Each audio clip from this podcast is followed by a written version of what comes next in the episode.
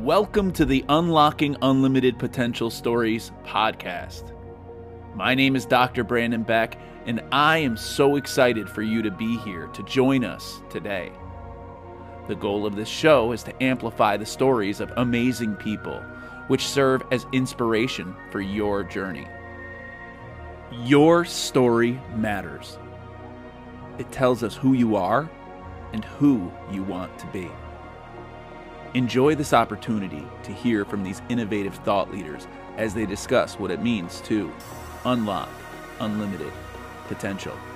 If you are looking for an opportunity to connect further with me after this show, please visit brandonbeckedu.com to learn more about my speaking, coaching, consulting, and other offerings that are designed to help you and your organization find greater results in your journey.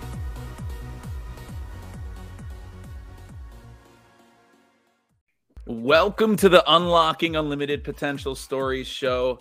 I'm so glad to have you all here with me today. We are going to talk deep about knowledge, depth of knowledge, that is. And we have what I believe to be the expert on all of that at, because I've seen him do, t- talk about it, I've seen him go through his whole thing. He's an amazing guy. Ladies and gentlemen, we have Erik Francis in the house. Erik, how are you doing, my man? Great, Brandon. Thanks for having me on the show. I really appreciate it. Glad we're doing this. How long have we been talking about this?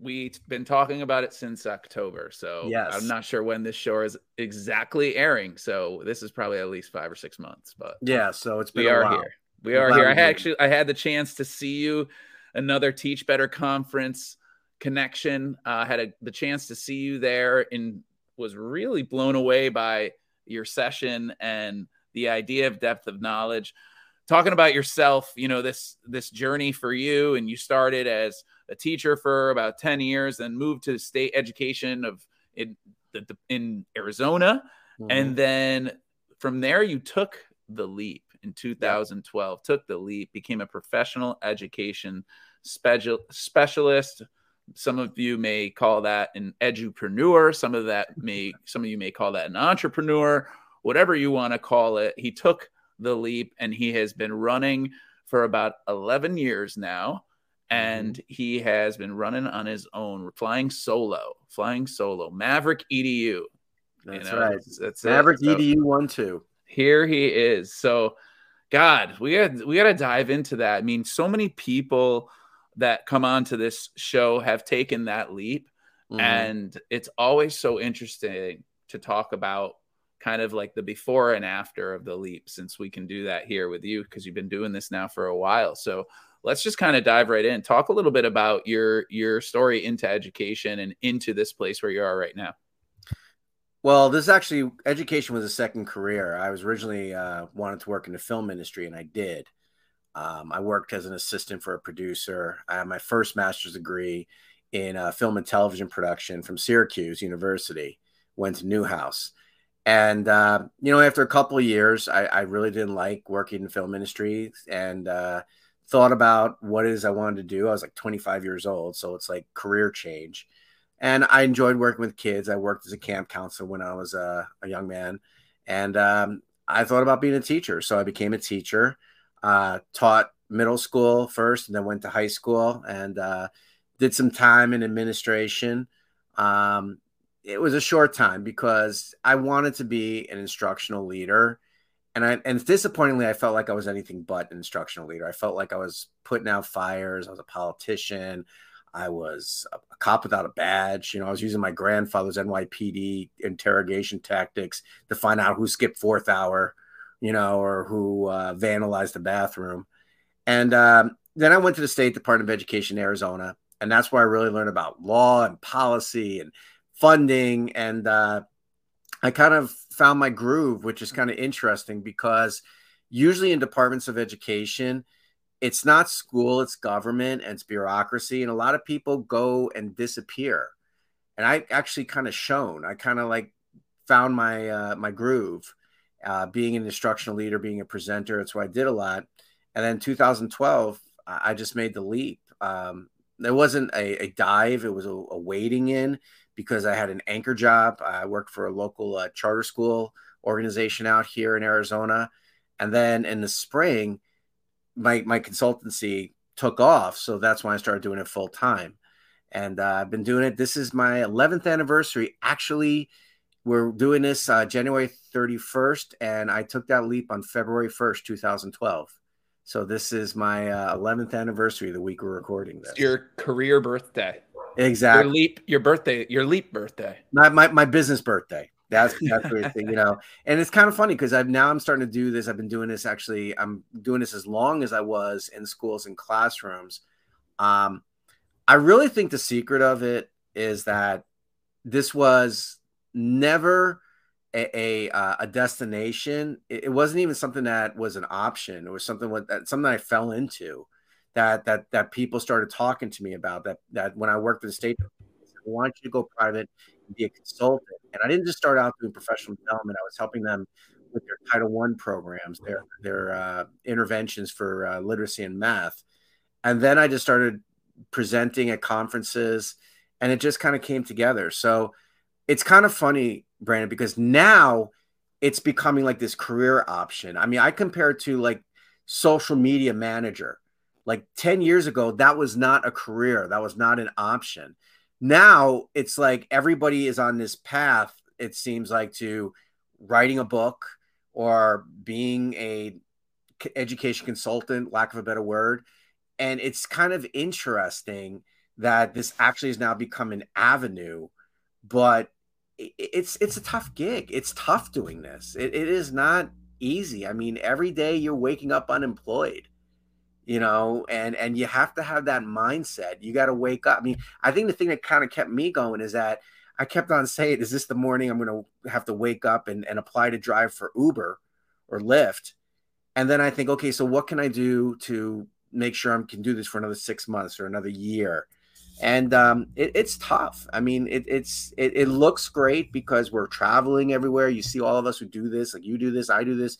We're traveling everywhere. We're we're, we're you know presenting at conferences, and you know we, we got the but it, it's it's it's work, you know. And I think that's one of the things I loved about uh, Angela Duckworth's grit, because even though grit's not really an appropriate term, a lot of people are talking about lately. Now it's resilience, but what she talks about is that you know you see Oprah and you see Michael Jordan you don't see what it takes to be Oprah and Michael Jordan.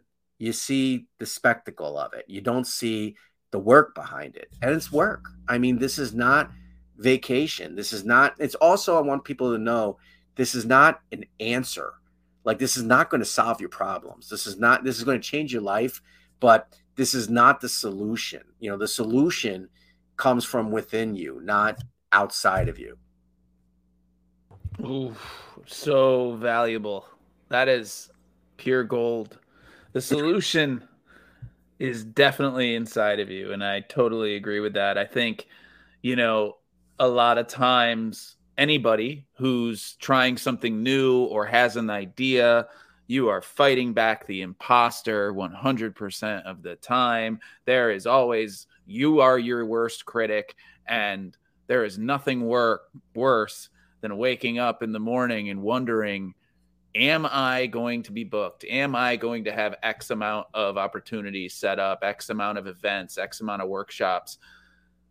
There's something to be said about planning your way through it. And I think it goes to show that there is really the work is the hard work is rarely ever seen in that capacity. What we usually see is the end result. And I think that that is really important to to kind of share with everybody. I think it's important to to tell everybody because obviously someone who's been doing this now for 11 years, you have a family yourself, you have mm-hmm. a you know, you're you're in Arizona and you are traveling into different places and it's, you know, that wear and tear as well. There's that wear and tear of, you know, being in trying to be in all the different places at once. And mm-hmm. and then on top of that it's okay, now where's the next place that we're going to go? Where's the next place that is looking for me? You know, am I ready to jump out there and am I ready to to really dive into something? And a lot of times some people just stop too early. Yeah, at the same time you really got to figure out who you are when you do this. Um you got to be true, you got to be real. Uh, you got to be genuine and and really know that what your place is and who you are. But I think at the same time, also you need to be very open and generous. I mean, I, I am the first person who I mean, my philosophy is this: is that Iron Man and Captain America are great as individual movies and individual characters, but when the, the Avengers, it's epic. And I'm always looking to like want to collaborate with somebody, want to work with somebody. Um, and, and, sometimes, you know, you get that rejection, like, you know, yeah, yeah, well, you know, I got my team or I got my crew or something like that. And it's tough. I mean, and, and it's, it's, it's, it can be a rough road and you got to have a thick skin with it. Um, you can't buy your own press. That's the big thing. I mean, Brand, I still get rejected from conferences left and right, and I've been rejected by some of the biggest conferences. Um, you know, you get reviews where somebody doesn't like you for some reason um, you know and that's and like like you were as a teacher because like as teachers what we do you know we have 30 kids in a room 29 love us that one doesn't and we perseverate on that you know it's kind of like the same thing and it's it's you know you just got to be real you got to be genuine you got to be honest and i think the other thing is is that you got to be there and show that you're there to support um but at the same time th- this is this is hard stuff and when you come in there to schools it's it's hard you know because of the situation there um, you know that they want change they're not sure how to make the change they don't know how to afford the change sometimes um, and, and sometimes the change is uncomfortable, and some schools are not willing to make that change, and some teachers are not willing to make that change.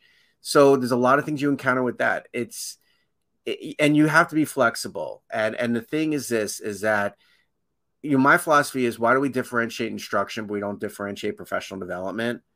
So when I come in, it's not me coming in swooping in saying with this kind of Superman complex of here I come to save the day it's more of a problem solver, troubleshooter. Hey, what's going on here? Hey, you know what what what's what's happening here? What can I do as an outsider looking in? Because sometimes you do need that outsider looking in to solve the problems, and you need that honest perspective.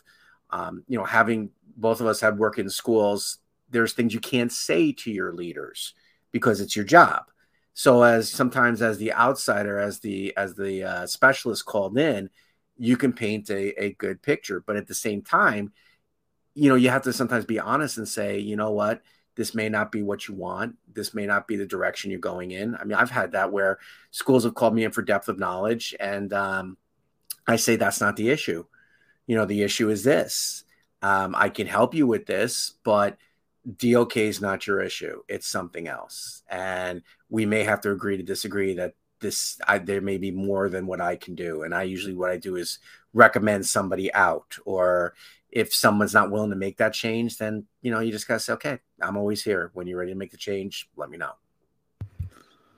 Oh, that's so true. And there's so many things that I want to say about that, and I will go into a few of them. But I gotta say, you know, there's always, you know, I I feel like a lot of times, uh, many people come to you know to writing books or to you know bloggers or you know creating content or people that are out there speaking i feel like sometimes that there is the perception that they have to go in and have all the answers and no. I feel like that is one of the things that brings up that anxiety for a lot of people before they go to an event, before they go to a place where they're going to be speaking. Oh, this person, these people are paying me. I'm coming in to speak and they want me to speak about these things.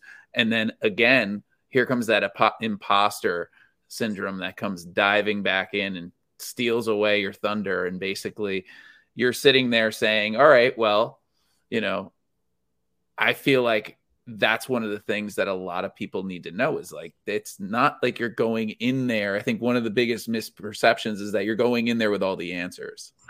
Well, that's the thing because you it's funny, you called me an expert in DOK, and I don't say I I cringe when I hear that. Because my feeling about experts are we know it all and then we're not learning. Brent, I'm always learning. I'm always like trying to figure out. I mean, I got a wall over there that I throw things at, not literally, but figuratively and sometimes it sticks like paint and sometimes it hits my fan And I'm always trying to figure out how can I get this to where people understand it?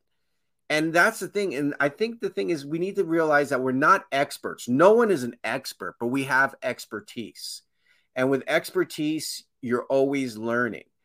The imposter syndrome that I know sometimes people feel, I used to feel it, but the thing is this, and, and there was a mantra, and I think it was Walter Payton who said, and then I heard Dwayne Johnson kind of paraphrase it.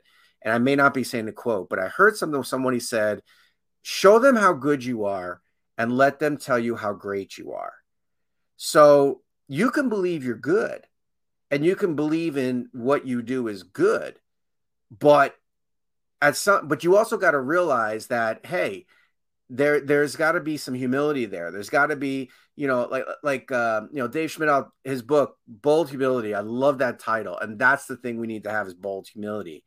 Um, it's funny because when I present, I don't look at who I it you know got. I didn't. I don't look at who I got through to. I look at that teacher who's been sitting there with the arms folded and looking at me. You know, like who's this guy? Ivory Tower coming in you know, hey, I know how much they're paying this guy to bring in, and I here I am, I'm making this salary. Who is this quote guru that's coming in? I'm looking at that person saying, I didn't get through to them. Why? You know, and that's like the way we were as teachers in the classroom. You look at that kid you didn't get through to. Why? What do you need to do? What do you need to differentiate? And I think the one of the best things that I learned um, from my mom actually. Uh, she's she looks at life glass half full, and she said to me, instead of getting like worked up, think about what that person is bringing into that room, and what what what are they coming in there with. You know, you may have do a conference, you may do a workshop, you do a presentation, and that person who's sitting there and is just in a mood um, because they got stuff going on in their life, or or the, or they got a speeding ticket on the way to your your conference, your workshop, or you might trigger something in them. They, maybe you remind. I mean, I I say this all the time, like, man, maybe I remind them of their their father or their their their their husband or their ex husband or their ex boyfriend, and you just don't know what you trigger. But at the same time, I think we also need to look at that as our students. Like when our students behave a certain way to us, what are we triggering in them? You know, and, and it's not much different when a teacher's in PD than a student in class because look, we're probably talking about something in PD that the teacher's maybe not interested in. They have to go and attend this professional development. You know, Peter DeWitt just did a great article in Education Week about that, about being forced to go to workshops or being forced to professional development, where you talk to someone who says, I don't know why I'm here. My district just sent me, or my my principal has to be here. But as a presenter, you got to look at like what did you trigger in that person? You know, what do you, who do you remind them of? Maybe their father, their ex husband, their husband, their boyfriend, their ex boyfriend, someone that hurt them. Maybe they have issues with people like, you know, that you remind them of. What if that's also why our students are reacting the way they are? And they got a lot of stuff going on in their lives, and you don't know what you're triggering in them. You might be that first male teacher to that student, and they didn't grow up with a father, okay, or their father left them. So now they're triggering that. Or mm-hmm. you may be that that female teacher and maybe their mom abandoning them or maybe they have issues with their that's just human dynamic. And i think that's you know when you're a professional development provider you don't stop being a teacher. Your students are just older you know and, and the difference is is that you can't do discipline in pd like you can in class like i can have a teacher who acts up and i can't give him the dwayne johnson cocked eyebrow like you would with the kids i can't even send him down to the principal hmm. you know, and, you, and if you do that, so the throw so their true. arms up at you and goes like, "Well, what are you going to do about it?" You know, but you have to still approach it like you're still a teacher, and that's kind of like what I look at my PDs. Like I look at the people who got it. That's awesome. They're ready for independent practice, but I got to do some intervention on that one who didn't get it, and and I'll talk to the principal. I'll go, so what's the story over there? Tell me the story. And I think that's the thing is that don't just look at the person, don't just respond and react to the way they act. Find out their story. And and that's actually something I'm doing in a keynote this uh, weekend um, in Idaho called uh, I call escaping the edgy matrix, where I wanted to start trying to find out what the story of our students are. What's, you know, don't judge that book by its cover and don't just judge by the words on the page. Be like an English teacher and look for the underlying meaning, look for the backstory, look for the the theme, the central idea of it. What's the reason why they're acting that way? Yeah. No, that is something that I talk about all the time when I work with educators, when I work with students, when I work with athletes.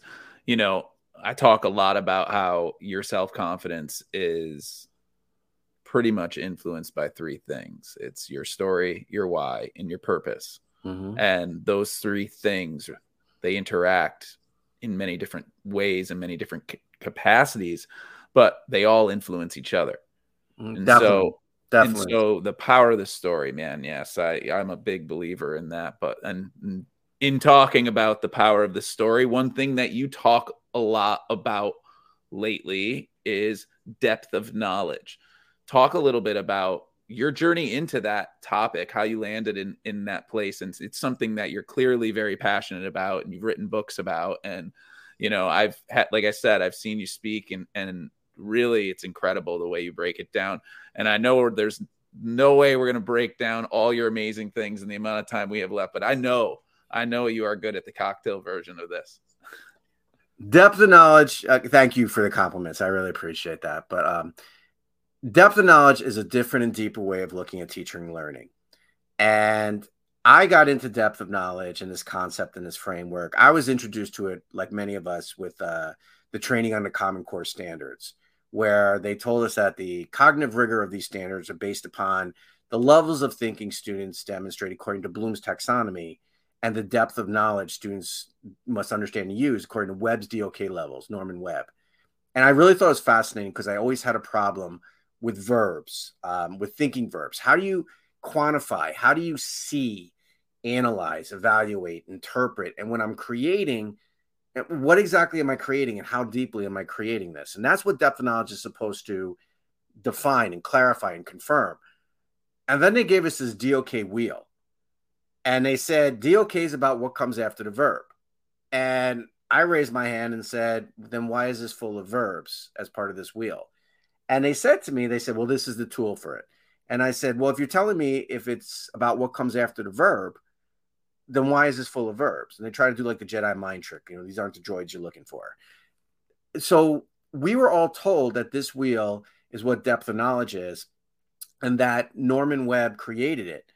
And I really got fascinated with it. I'm like, something's not right. Something stinks here. So I delved deeper into it and I found out the story behind it. It's inaccurate. De- Norman Webb did not create the DOK wheel. Um, the story behind it is that I mean you're in New York. Here's the here's the story behind it. When we all went Common Core, New York was behind a lot of the curriculum and the training behind it. Someone did a Google search, found that wheel on the internet, which was developed by designed by some teacher in Florida who uploaded it to the internet, like before teacher pay teachers. You know, boom, this is the okay.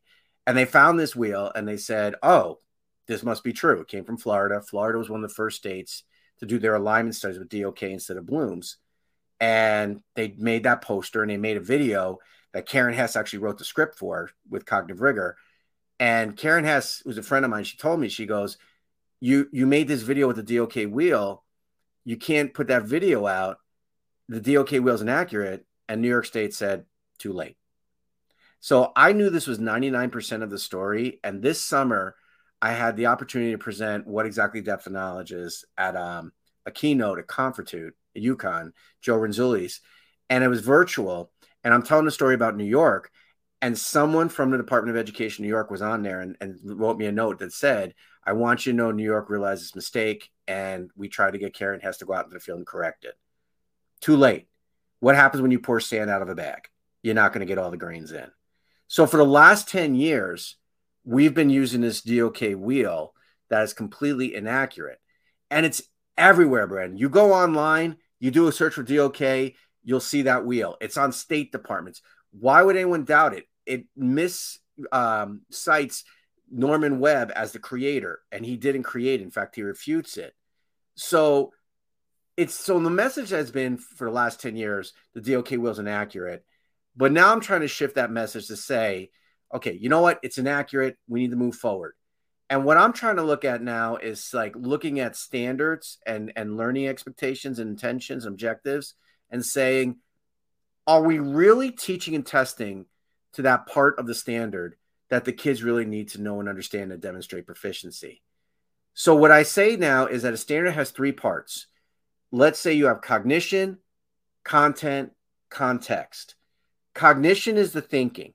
That's the skill. Content is the what your what the topic is you're learning. I call that the stuff. In fact, Nation at Risk calls curriculum the very stuff of education. So I'll call it the stuff. But it's the context. What exactly and how deeply must students understand and use their learning? That's really what derive what what sets the criteria for proficiency. So a lot of the work I've been doing now is really trying to help people understand where we're coming from and why how we've come to be what it is. So I'm actually doing a presentation. I know I'm not giving the elevator speech. We're going to the penthouse. But I'm actually telling people like this to say, let's look at what we must learn and why. And if you grew up in the 80s, your teachers taught you content, stuff. You know, we like to think those of us who grew up in the 80s, like our teachers challenged us and made us think the good ones did. But the truth is, our teachers taught us stuff and we had to memorize the stuff and we had to show we learned the stuff. And if we show we learned the stuff the way the teacher taught us, not only did we get an A in achievement, we got an A in conduct. Okay. It's not that, oh, we were determining themes of stories. No, our teachers told us what the theme was. And when we got the test, what's the theme of the story? We better say what the teacher taught us. So when we got into the knowledge age and the computers came out and the computers told us all the stuff, that's when teaching shifted to thinking. And that's when standards based learning happened. So now it's not about learning stuff. Now it's about learning skills, knowledge, comprehension, application, analysis, synthesis, evaluation. What's your Bloom's verb? Teaching colleges are still focusing on this. And it actually brought out the argument of should kids learn skills or should kids learn stuff? That's where core knowledge came from. E.D. Hirsch. These kids are thinking, but they don't know their stuff. The question is, they know how to multiply, but they don't know their multiplication tables or their multiplication facts. Which one's important in learn? Then you got No Child Left Behind, which says, okay, let's now make it about assessment for accountability. And let's assess whether the kids can think about the stuff. And that's why we had the old the method you circle your verbs you underline your nouns i know what my thinking is i know what my stuff is i'm good to go but this whole thing about cognitive rigor, depth of knowledge, it's not just about what are you thinking, and it's not about what's the stuff you're learning. It's what exactly and how deeply do I have to think about or understand and use the content to demonstrate proficiency or perform successfully. So if I give you a standard, um, determine the central idea and theme of it of it uh, from details in a of a story from details in a text. The verb determined, that's my thinking. Theme is my stuff. Story is my stuff. Okay. Details is my stuff. Text is my stuff. So, what exactly am I determining? The theme. How deeply from of a story, one story, from details in the text. That's the stipulation.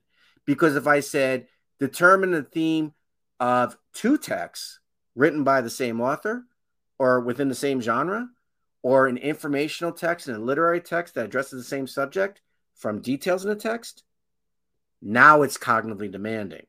That's DOK. So the secret I tell people is this still do the Ainsworth method, circle your verbs, underline your nouns. But then I want you to take a highlighter and I want you to highlight every word that comes after that first verb to either the end mark or a punctuation point. That will tell you what exactly and how deeply students must understand and use their learning. I think everybody's minds are, are blown right now. And I feel terrible for jamming that into the last couple minutes of this show. No, but you have this in a book. So tell us a little bit about the book that all of this is in because this is I I have to agree with with everything you're saying because as I listened and watched you speak, I was blown away. And Thank you know, you. as complicated as the wording and things may sound, it's very simply laid out in mm-hmm. images mm-hmm. and and great features. And what I love about it too is it's it's it's hitting every kid in every place where they're available to kind of keep going and they're the highest expectations possible for everyone regarding based on where they currently are, which I think is amazing. So talk a little bit about your book. Well, my book's called Deconstructing Depth of Knowledge, a method and model for deeper teaching and learning. It's published by Solution Tree. Um, this has been a, um, a passion project of mine because I've been wanting to write this book. In fact, if you asked me what'd you do during the pandemic when everyone got torpedoed with their professional development, I wrote this book. And so in the book, it talks about how depth of knowledge can be used as a multi-tiered system of support for planning and providing teaching experiences that are not only standards based but socially emotionally supportive and student responsive. So in the book i talk about how you deconstruct standards for depth of knowledge. I talk about how it's a shift in that we're not looking at the thinking we're not looking at the content we're looking at the context what exactly how deeply. Um, i talk about how it can supplement and support your plcs if you do the four questions from the DuFours with PLC, what do we want students to learn? That's the DOK level of the standard. How do we know that they're learning it? We assess to the DOK level of the standard. What if they don't learn it? We tier it to the DOK level where students are and build upon their strengths so they can rise to reach and go beyond that DOK bar set by the standard. What do we do once they've learned it? You go to the next DOK level. So that's how it supports PLC. I also turned it into an RTI because what I tell people is the delivery and intensity of your instruction is going to depend upon two things the demand of your standards and the strength of your students. And what you do is you start with the standard like a finish line and you say, This is what you need to demonstrate proficiency or perform successfully. Can you do this? No. Can you do this? No. Can you do this? Yeah. Okay, good. Let's start there and you build upon it. It turns DOK into a strength finder. So it's a different and deeper way of looking at how you uh, unwrap and unpack your standards. So I call it deconstructing, and also how you develop and deliver your teaching and learning. And I say everything that teaching and testing for depth of knowledge stops and starts and stops with the standard, but teaching and learning for depth of knowledge begins at the DOK level where students are, but builds upon their strengths so they can rise to reach and go beyond the DOK bar. That follows um, a lot of the Austin Buffum and Mike Mattos RTI model that's inverted, where I'm not identifying for services, I'm addressing the needs of the kids. And no child is stuck at a tier one, tier two, or tier three. It's fluid. Our goal is to get all kids to rise to reach and go beyond the standard or get them to, through, and beyond the standard. So that's what the book's pretty much about.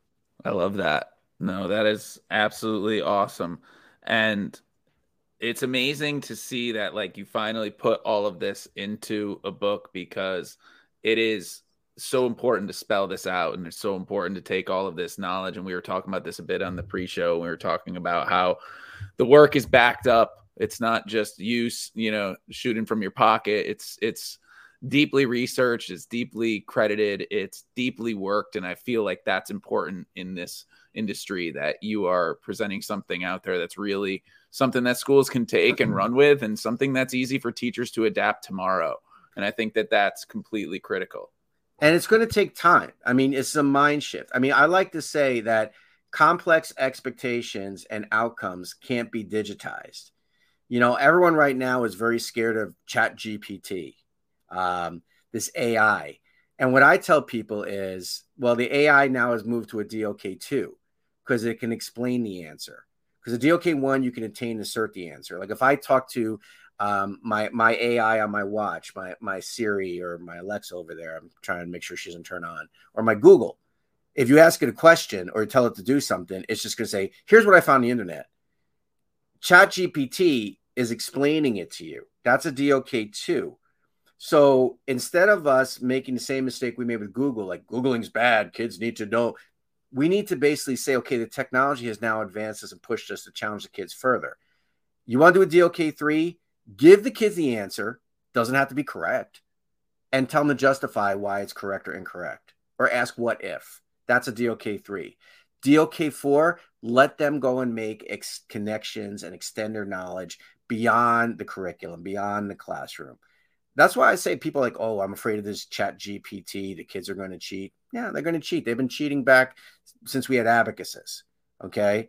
But now we have to up our game because chat GPT can explain an answer, but it can't justify and it can't extend. So if you want to talk about DOK and how that can basically help you with the AI, how it's advancing, it can't rationalize or reason their responses and it can't make extended responses.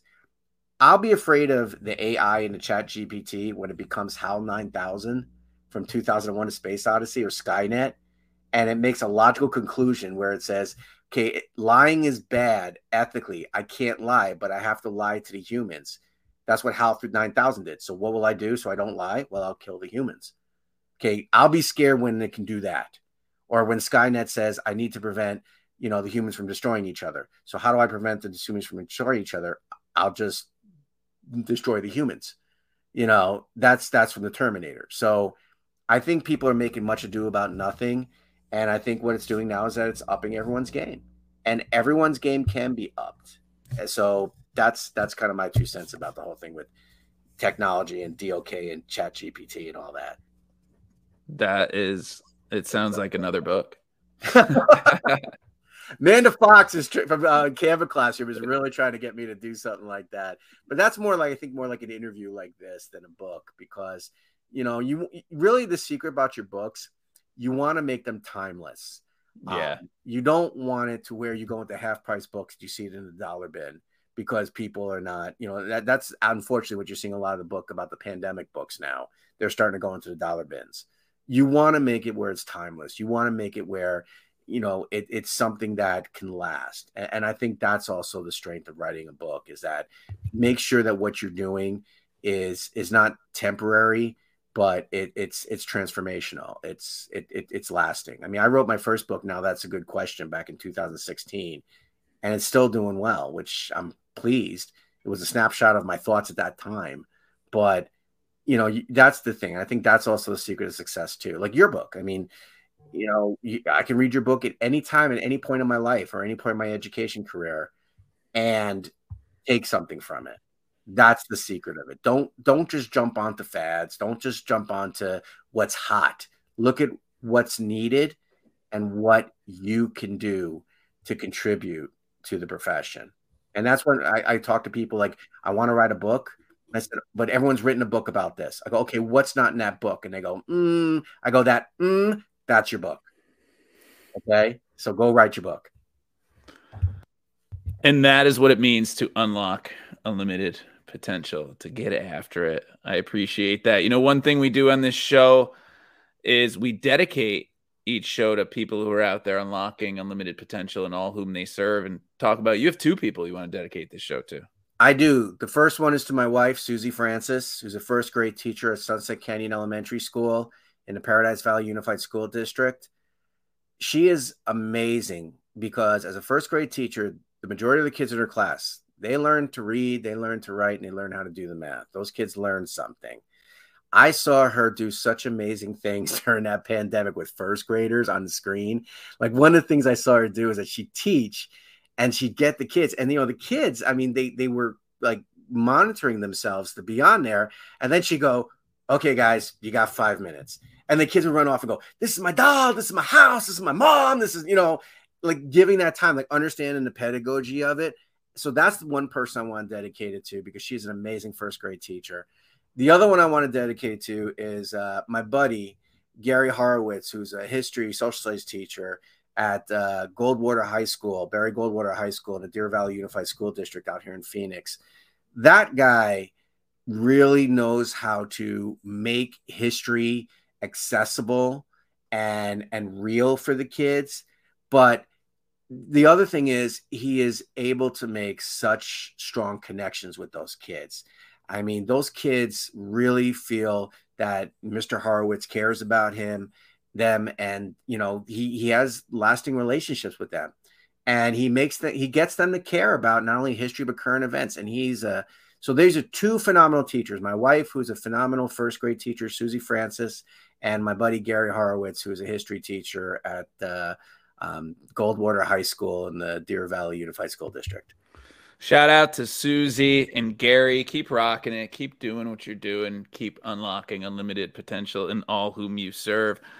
Oh, this has been an awesome, an awesome time connecting with you. I I I knew we would go over just because I I know that you have a, an extreme depth of knowledge that we have to talk about. So, and you just you're the one thing that I love about when you when you speak is the the simplified examples. Like as you start to use the examples i just remember like one example here you want another example? Here's another example. Here's another example. And it was just like with each example and you even i you even related it to marvel movies if i remember mm-hmm. correctly. So oh yeah. it, it, it hit me on all levels. So in addition you walk your talk right? Your your presentations are are are using depth of knowledge on educators which Thank i thought I was pretty cool that. You know, it's oh. funny because I, I like to say presenting, it's a spectrum. On one end is a professor, and on, on the other end is the pro wrestler. And you got to find your middle ground. So, like I like to say, I can quote the research like Robert Marzano, but I can also lay the smackdown like Dwayne the Rock Johnson. You got to figure out that middle ground. I think that's that's really the thing, you know, the secret of it. So, thank you for saying that. That really makes me feel like I'm doing some good out there that that you walk away with that feeling. Yeah, you absolutely are. And for anybody who's looking to connect further to check out that book, all of that information will be in the show notes. And so I really appreciate you for joining me on this. Man, my notes are incredible. I can't wait to share a picture with that on every with for everybody because I have so many great quotes and so many great things that you talked about. But most importantly, we really diving into not only deconstructing depth of knowledge, but also deconstructing the story behind your journey into depth of knowledge and all the amazing work you're doing. So I appreciate you for coming on and showing and sharing with us. Thank you for having me, and I'm glad we got to do this, and I'm glad also this too because this we've we've established like a friendship. So I'm looking forward to us talking further. Yes, absolutely, and to everybody out there. I hope that you enjoyed this show. I hope that you get the chance to share. I hope you get the chance to send it on to somebody who is out there who needs it because this show was jam full of awesome information.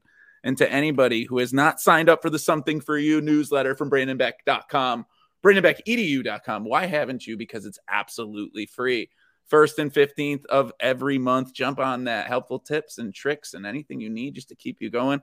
I want to reflect alongside you and I want to provide tools to help you continue to unlock unlimited potential in all whom you serve.